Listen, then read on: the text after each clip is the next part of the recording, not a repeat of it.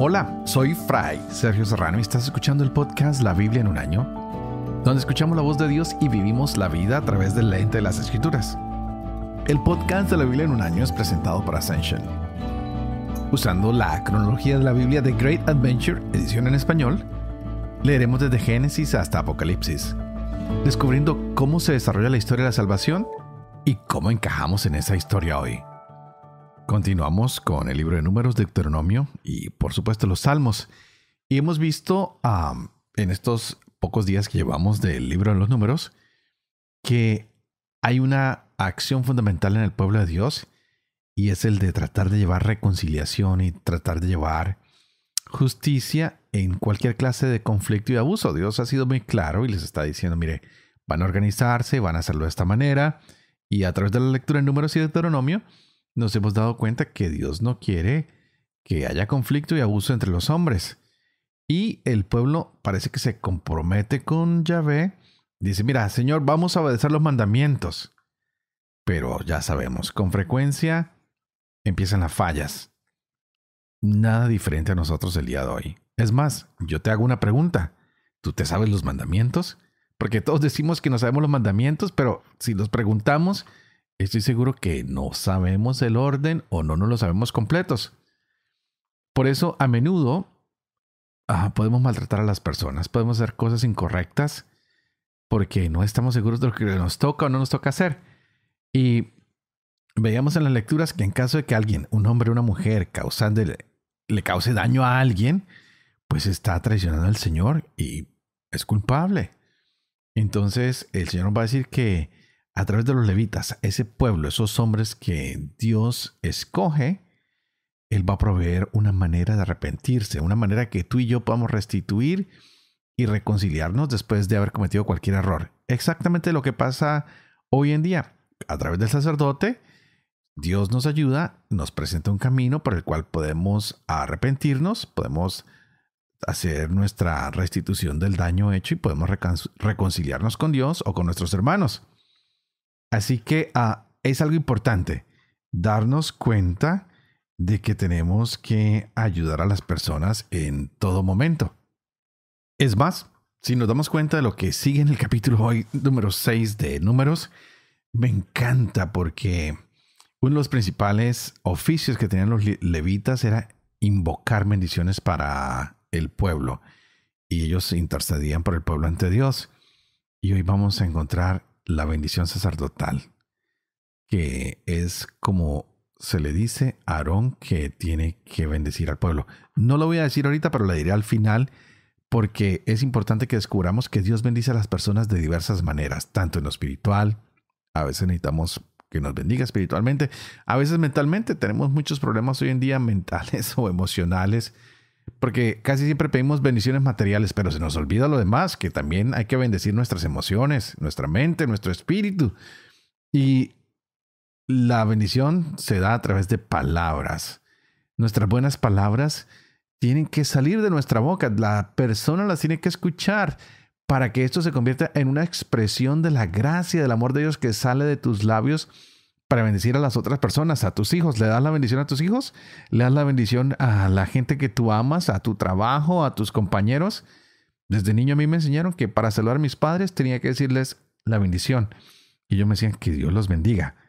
Así que hoy miremos cómo Dios nos dice que debemos invocar su nombre sobre los hijos de Israel y que Él los bendecirá. Así que aprovecha y bendice hoy a todas las personas que están en tu camino. Vamos a leer números capítulo 6, Deuteronomio capítulo 6 y el Salmos 91.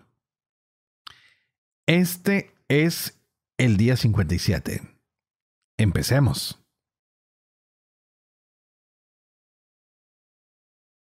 Números capítulo 6. Dijo Yahvé a Moisés, di esto a los israelitas. Si un hombre o una mujer se decide hacer voto de Nazireo, consagrándose a Yahvé, se abstendrá de vino y de bebidas embriagantes. No beberá vinagre de vino ni de bebida embriagante. Tampoco beberá zumo de uvas, no comerá uvas frescas o pasas. En todo el tiempo de su nazireato no tomará nada de lo que se obtiene de la vid, desde el agraz hasta el orujo. En todos los días de su voto de nazireato, no pasará navaja por su cabeza hasta cumplirse los días por los que se consagró a Yahvé. Será sagrado y se dejará crecer la cabellera. No se acercará en todos los días de su nazireato en honor de Yahvé a ningún cadáver. Ni por su padre, ni por su madre, ni por su hermano, ni por su hermana se manchará. En el caso de que murieran, pues lleva sobre su cabeza el nazireato de su Dios todos los días de su nazireato, es un consagrado a Yahvé. Si alguien muere de repente junto a él y mancha así su cabellera de nazireo, se rapará la cabeza el día de su purificación y el día séptimo se la rapará otra vez. El día octavo llevará un par de tórtolas o un par de pichones al sacerdote a la entrada de la tienda del encuentro. El sacerdote ofrecerá uno en sacrificio por el pecado y el otro en holocausto, y expiará por aquel hombre la falta contraída a causa del muerto.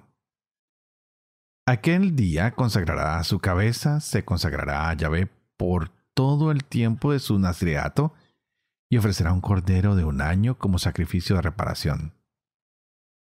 Los días anteriores son nulos por haberse manchado su cabellera. Este es el rito de Nazireo para cuando se cumplan los días de su nazireato. Se le llevará hasta la entrada de la tienda del encuentro y presentará su ofrenda a Yahvé, un cordero de un año sin defecto como holocausto, una cordera de un año sin defecto como sacrificio por el pecado, un carnero sin defecto como sacrificio de comunión, un canastillo de panes ácimos de flor de harina amasada con aceite y torta sin levadura untadas de aceite con sus correspondientes oblaciones y libaciones. El sacerdote lo presentará todo delante de Yahvé y ofrecerá el sacrificio por el pecado y el holocausto del Nazireo. Ofrecerá a Yahvé con el carnero un sacrificio de comunión, junto con el canastillo de ácimos, y ofrecerá luego el sacerdote la correspondiente oblación y libación. Entonces el nazireo se rapará su cabellera de nazireo a la entrada de la tienda del encuentro. Tomará la cabellera de su nazireato y la echará al fuego que arde debajo del sacrificio de comunión. El sacerdote tomará un brazuelo ya cocido del carnero, un panásimo del canastillo y una torta sin levadura, y lo pondrá todo en manos del nazireo una vez que se haya rapado su cabellera de nazireo. El sacerdote presentará todo ello con el rito de balanceo delante de Yahvé. Es cosa santa. Pertenece al sacerdote, además del pecho balanceado y de la pierna reservada. Luego, el nazireo beberá vino. Esta es la ley del nazireo, que además de su nazireato, ha prometido una ofrenda a Yahvé, aparte de lo que sus posibilidades le permitan. Cumplirá lo que prometió a tenor de su promesa, además de lo prescrito para su nazireato. Dijo Yahvé a Moisés, Di esto a Aarón y a sus hijos. Así han de bendecir a los israelitas. Les dirán, que Yahvé te bendiga y te guarde. Que ilumine Yahvé su rostro sobre ti y te sea propicio. Que Yahvé te muestre su rostro y te conceda la paz. Que invoquen así mi nombre sobre los israelitas, y yo los bendeciré. Deuteronomio, capítulo 6. Estos son los mandamientos, preceptos y normas que Yahvé su Dios ha mandado enseñarles para que los pongan en práctica en la tierra a la que van a pasar para tomar posesión de ella. Así temerás a Yahvé tu Dios, guardando todos los preceptos y mandamientos que yo te prescribo hoy, tú, tu hijo y tu nieto, todos los días de tu vida, y así se prolongarán tus días. Escucha Israel, esmérate en practicarlos para que seas feliz y te multipliques como te ha prometido Yahvé, el Dios de tus padres, en la tierra que mana leche y miel. Escucha Israel, Yahvé nuestro Dios es el único, Yahvé. Amarás a Yahvé tu Dios con todo tu corazón, con toda tu alma y con todas tus fuerzas. Queden en tu corazón estas palabras que yo te dicto hoy se las repetirás a tus hijos. Les hablarás de ellas tanto si están en casa como si vas de viaje, así acostado como levantado. Las atarás a tu mano como una señal y serán como una insignia entre tus ojos. Las escribirás en los postes de tu casa y en tus puertas. Cuando Yahvé tu Dios te haya introducido en la tierra que ha de darte según juró a tus padres Abraham, Isaac y Jacob, ciudades grandes y hermosas que tú no has edificado, casas llenas de toda clase de bienes que tú no has llenado, cisternas excavadas que tú no has excavado, viñedos y olivares que tú no has plantado, cuando comas y te hartes, Cuídate de no olvidarte de Yahvé que te sacó del país de Egipto de la casa de servidumbre. A Yahvé tu Dios temerás, a Él servirás y por su nombre jurarás. No vayan detrás de otros dioses, de los dioses de los pueblos que tendrán a su alrededor, porque Yahvé tu Dios que está en medio de ti es un Dios celoso. La ira de Yahvé tu Dios se encendería contra ti y te haría desaparecer de la faz de la tierra. No tentarán a Yahvé su Dios como le han tentado en Masá. Guardarán cuidadosamente los mandamientos de Yahvé su Dios, los estatutos y preceptos que te ha prescrito. Harás lo que es recto y bueno a los ojos de Yahvé, para que seas feliz y llegues a tomar posesión de esa tierra buena que Yahvé prometió con juramento a tus padres arrojando ante ti a todos tus enemigos, como te ha dicho Yahvé. Cuando el día de mañana te pregunte tu hijo, ¿qué son esos estatutos, esos preceptos y esas normas que Yahvé nuestro Dios les ha prescrito? Dirás a tu hijo, éramos esclavos del faraón en Egipto, y Yahvé nos sacó de Egipto con mano fuerte. Yahvé realizó a nuestros propios ojos señales y prodigios grandes y terribles en Egipto contra el faraón y contra toda su casa. Y nos sacó de allí para traernos y entregarnos la tierra que había prometido con juramento a nuestros padres.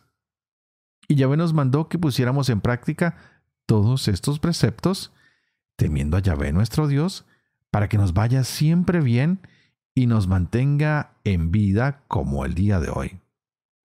Tal será nuestra justicia. Cuidar de poner en práctica todos estos mandamientos ante Yahvé nuestro Dios, como Él nos ha mandado.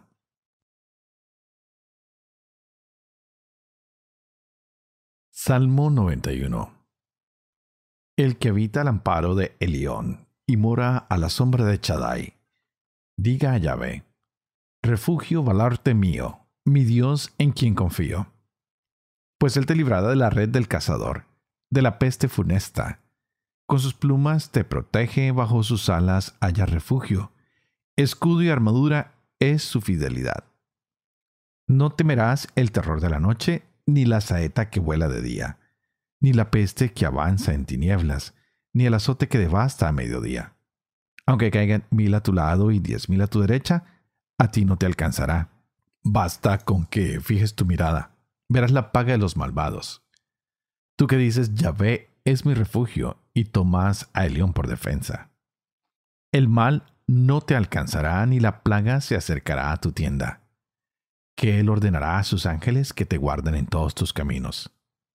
Te llevarán ellos en sus manos, para que en piedra no tropiece tu pie.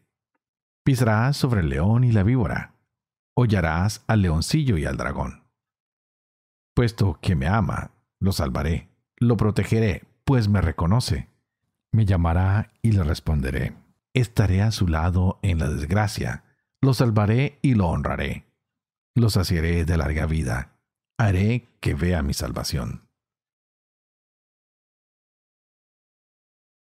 Padre de amor y misericordia, tú que haces elocuente la lengua de los niños, educa también la mía e infunde mis labios la gracia de tu bendición, Padre, Hijo y Espíritu Santo. Y a ti te invito para que pidas el Espíritu Santo, para que abra nuestra mente y nuestro corazón, y así nos podamos gozar de la palabra de Dios hoy en nuestras vidas, que cada día está muy, muy, pero muy hermosa. Hoy teníamos el, cham, el Shema, escucha Israel. Solo a Dios alabarás. Wow. entramos en momentos muy lindos que Moisés habla al pueblo y le va diciendo lo que tiene que hacer, cómo se tiene que mover en cuanto a la fe, en cuanto al respeto del corazón de Dios. Y nos damos cuenta que el deseo de Dios es bendecirnos a todos en diversas maneras. Ya lo hablaba al principio. Dios quiere bendecirte en tu vida espiritual, en tu vida mental, tal vez en lo emocional también. Muchas veces decimos, Señor, no he podido encontrar una buena pareja, un buen esposo, una buena novia, o con mis hijos no tengo una buena relación. Como en lo material, también el Señor nos va bendiciendo. Y todas las palabras que debemos usar deberían ser muy positivas. Yo vengo de una región en Colombia donde el lenguaje es bastante fuerte y a veces tenemos que reeducarnos y decir, bueno, voy a cambiar mi manera de hablar, voy a tratar de que mis palabras tengan más bien poder de bendecir y no de ser fuertes y hacer daños. Y a veces utilizamos muchas palabras para maldecir y resulta que debemos utilizar más palabras de bendición y palabras más que edifiquen que palabras que destrocen a las personas o a las situaciones. Nuestra elección de palabras tiene poder y debemos creer en eso porque con la palabra es que alabamos al Señor, que lo bendecimos, que nos acercamos a nuestros seres queridos. Por eso hoy Dios dice, mire, estas bendiciones se las doy a ustedes y ustedes van a guardarlas. ¿Para qué? Para que el Señor tenga misericordia de ustedes y para que Él les dé la paz. Pero todo comienza con una linda palabra. Así que nosotros debemos guardar primero que nada la palabra de Dios en nuestro corazón. Y el Señor hoy nos ha pedido que nosotros, la palabra que aprendemos de Él, no nos la quedemos, que nosotros seamos testigos de su palabra, que la compartamos, que se la vayamos pasando a nuestros familiares, amigos, a nuestros hijos, a nuestros nietos. Y así de esta manera ellos podrán encontrar que su vida también se llena de gracia al cumplir la palabra del Señor. Pero también tú y yo debemos aceptar la responsabilidad cuando cometemos un error. Y en vez de pasarle la culpa a los otros y minimizando la culpa que yo tengo, la acepto y con mis palabras traigo la paz cuando restauro la relación y digo, oye, qué pena, me equivoqué, cometí un error. Sé que las cosas no están bien, pero quiero encontrar la manera de resolverlas, de que tengamos una buena relación. Y por supuesto, hay momentos en que tenemos que ser fuertes y oponernos a situaciones. De pronto a veces tenemos que corregir a alguien, a veces tenemos que hacer una crítica constructiva o a veces tal vez tenemos que sancionar a una persona en el trabajo, pero no tenemos que usar lenguaje profano o lenguaje que destroce. Podemos escoger las buenas palabras y hacer de una acción incorrecta algo correcto. Pasarle a la persona una enseñanza más que destruirla con nuestras palabras o con nuestras correcciones. Así que podemos elogiar hoy también a las personas que a veces deciden mejor guardar silencio y no darse a la pelea, no darse a la confrontación y herir. A veces ah, dicen que es más fácil herir con palabras que con golpes, que con armas. Ojalá que nosotros guardáramos nuestras palabras como lo han indicado hoy estas lecturas para bendecir, para alabar al Señor y para bendecir a nuestras generaciones, a nuestros hijos, a las personas que forman parte de nuestra vida. Yo pienso que lo primero que tenemos que hacer es aprender las palabras de Dios. Segundo, tenemos que usarlas para bendecir. Tercero, tenemos que aprender bien esos mandamientos que son la misma palabra de Dios y decir, los voy a seguir, los voy a poner al servicio de mi propia vida, porque cuando empiezo a seguir los mandamientos, el único que se beneficia soy yo. Así que tendríamos que preguntarnos hoy, ¿estoy dispuesto a honrar a Dios y a seguirlo? ¿Estoy dispuesto a ponerlo a Él en el primer lugar sobre todo lo demás en mi vida? Y si estamos dispuestos a hacerlo, pues nos llegarán las bendiciones. Y si Dios está bendiciendo nuestras vidas, estoy seguro de que nuestro lenguaje va a mejorar. Hablaremos más palabras de amor, de gracia, de bendición, de cercanía. Y el Salmo 91, que es muy conocido, donde tal vez muchos de ustedes mantienen la Biblia abierta, creo que ya no la mantienen solo en esa página, sino que están siguiendo todo este podcast, pueden decirle hoy, Señor, habito bajo tu amparo. Tú eres mi refugio, tú eres mi baluarte, tú eres mi Dios en quien confío. Y hoy, Señor, te pido que una vez más me libres de las redes del cazador y de tal vez de tantas pestes que llegan a nuestra vida, que tú nos protejas, Señor, bajo tus plumas, que bajo tus alas encontremos ese refugio, porque ¿quién más que tú, Señor, tu Padre misericordioso, a través de Cristo y con la ayuda del Espíritu Santo, eres nuestro escudo, nuestro escudo y nuestra armadura, porque tú eres un Dios fiel. Por eso ya no tememos a la noche, a ninguna oscuridad, no tememos a ningún ataque, porque sabemos que contigo no avanzan, porque tú estás a nuestro lado y tú nos defiendes y nos proteges.